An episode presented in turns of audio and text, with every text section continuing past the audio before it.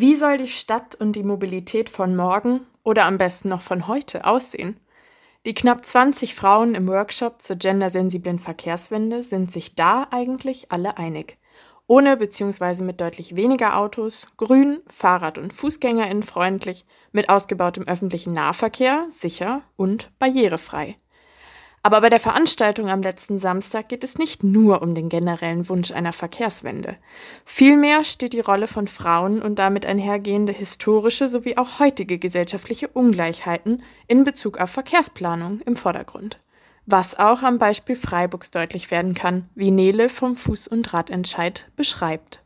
Was wir machen wollen, ist ein ähm, Blick für Freiburg schaffen, weil die meisten von uns leben hier. Und da stellt sich natürlich die Frage, wie sieht denn die Historie der Straßen- und Verkehrsplanung in Freiburg eigentlich aus? Und da ist es so, dass die Verkehrsstruktur der Stadt Freiburg wie in vielen anderen deutschen Städten nach dem Zweiten Weltkrieg, nach dem androzentrischen Weltbild wieder aufgebaut wurde. Wo orientieren sich Werte und Normen an dem dominierenden und machtvollen Teil der Bevölkerung. Und in Deutschland war das der machtvolle Teil der Bevölkerung, der erwerbstätige weiße Mann, der gegen Lohnentgelt in Vollzeit arbeitet und an dessen zugeschriebenen Bedürfnissen sich Stadt- und Verkehrsplanung orientieren. Das Ziel des Ganzen war es, weiße Männer im Kfz immer schneller und effizienter zum Arbeitsplatz zu bringen, um Wirtschaftswachstum und äh, vermehrten Konsum zu fördern.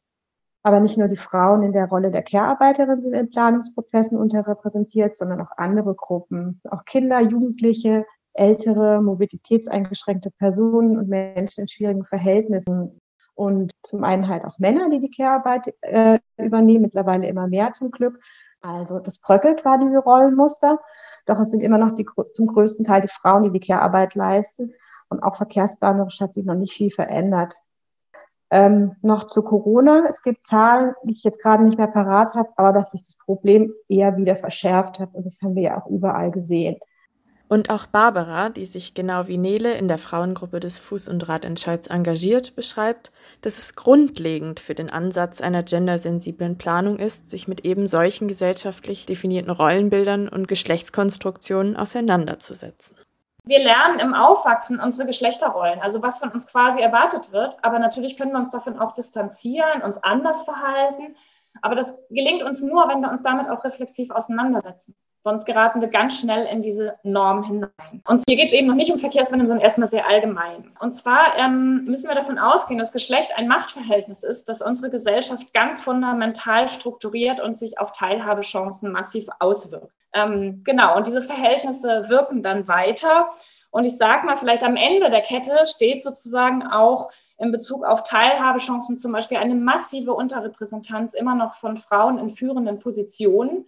Ähm, das sehen wir in den Chefetagen von Verkehrsplanung. Wichtig ist für uns, Geschlecht ist einmal ein selbstverständlicher Bestandteil unseres Wahrnehmens. Und oft merken wir das gar nicht, wie tief wir in diesen Denkmustern sozusagen verankert sind.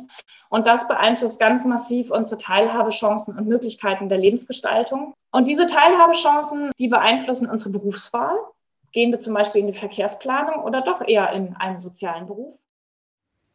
Und darüber wurde sich auch im Vorfeld der Veranstaltung zur gendersensiblen Verkehrsplanung Gedanken gemacht war es schon wichtig, dass wir erstmal äh, auch klären Geschlecht und Rolle, weil ähm, ihr euch vielleicht auch fragt, warum laden wir nur Frauen ein? Das Thema betrifft auch Männer und ja, das sehen wir genauso. Aber es braucht manchmal auch einen, einen, einen geschützten Raum, um erstmal darüber zu reden.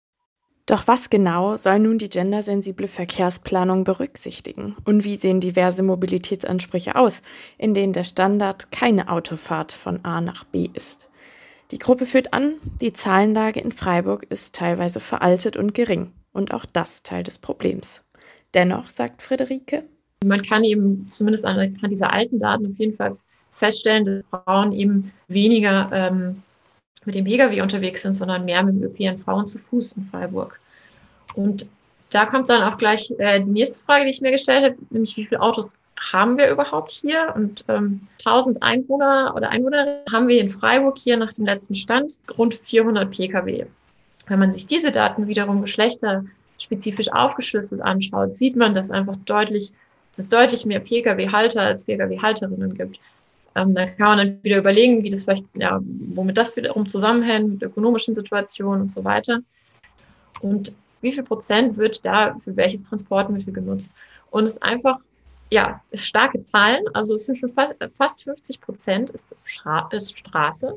Ich finde es einfach sehr beeindruckend, weil klar, man kann einerseits sagen, einerseits sagen, logisch, ein Auto ist natürlich größer als ein Fahrrad, aber letztendlich gerade in der Stadt, es geht darum, dass wir als Menschen, als Männer, als Frauen, als Personen von A nach B kommen wollen. Und dann sieht man einfach, wie extrem ungerecht die Fläche verteilt ist und was für einen hohen Preis wir von der Fläche her dafür zahlen, dass wir dieses von A nach B kommen oder dass so viele Menschen das in, äh, mit, dem, ja, mit dem Auto hinter sich bringen oder allein das Auto irgendwo rumsteht, sage ich mal.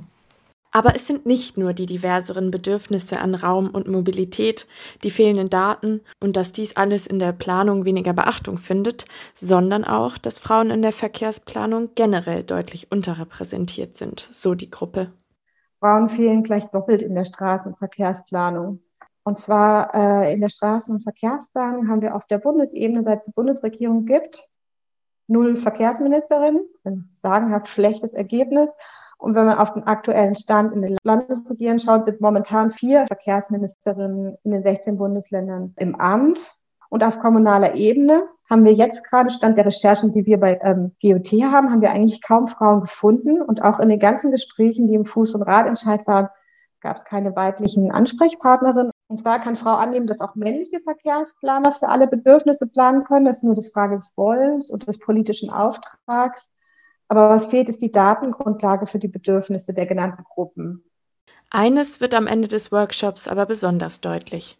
Ein gendersensibles städtisches Mobilitätskonzept soll verschiedensten Bedürfnissen Platz einräumen und dabei eine nachhaltigere und gerechtere Ausgangslage für alle bieten.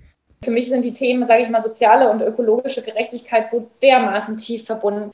Ähm, und von daher, ja, glaube ich, dass ähm, sozusagen, weil eine feministischere Welt im Zweifel Bedürfnisse von verschiedeneren Menschengruppen und eben, wir müssen ja dringend weg von dieser Leitnorm, dieses männlichen, des weißen, heterosexuellen Mannes ohne Familienverantwortung, der viel Geld verdient und effizient für Wirtschaftswachstum und Konsum von Ort zu Ort transportiert werden muss. Egal, ob das natürliche Ressourcen ausbeutet oder ob das menschliche Ressourcen ausbeutet. Das ist ja etwas, was uns alle total schädigt.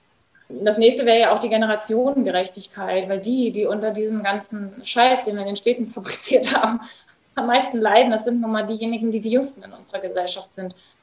Aber es ist sozusagen etwas, diese Art und Weise, wie unsere Städte konzipiert sind, schadet uns allen. Und trotzdem ist es so tief in unseren Köpfen verankert. Und das ist, finde ich, so ein Spagat. So einerseits zu wissen, dass es für uns alle nicht gut ist und uns alle krank macht. Und gleichzeitig ist es so tief drin,